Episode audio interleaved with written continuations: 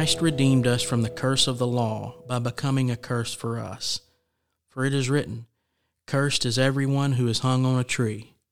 He redeemed us in order that the blessing given to Abraham might come to the Gentiles through Christ Jesus, so that by faith we might receive the promise of the Spirit.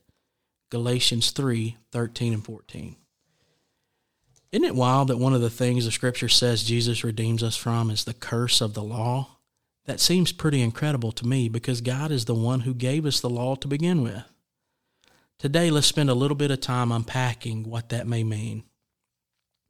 When we raise our children, some of the first things we teach them are very concrete and simple. We tell them, don't touch that, it's hot. We do not offer the explanation that if they do, they may have to be taken to the emergency room and have burns on their fingers that we measure in degrees and it could damage their skin for a really long time. We just say, stop, it'll hurt you. As they grow up, we begin to teach them the why and we begin to help them understand the heart behind the command.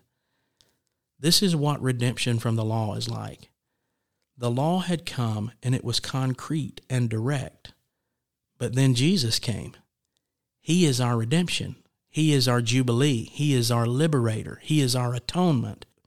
If we put our faith in Him, the guilt placed on us by the law can be removed because He took the curse on Himself for us. The moral law of the Old Testament held the scale for us, and we came up short. We could never live a life that fully obeyed the law in any way.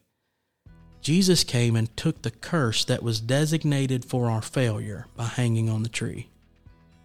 I want to finish today by asking a question that we should all ponder for ourselves. Why do you do the good things you do? And why do you stay away from the bad things you do? Is it because you are expecting reward for the good things or punishment for the bad things? Understanding redemption rightly changes the way we approach life. We do the works He has for us because we want to be like our Redeemer.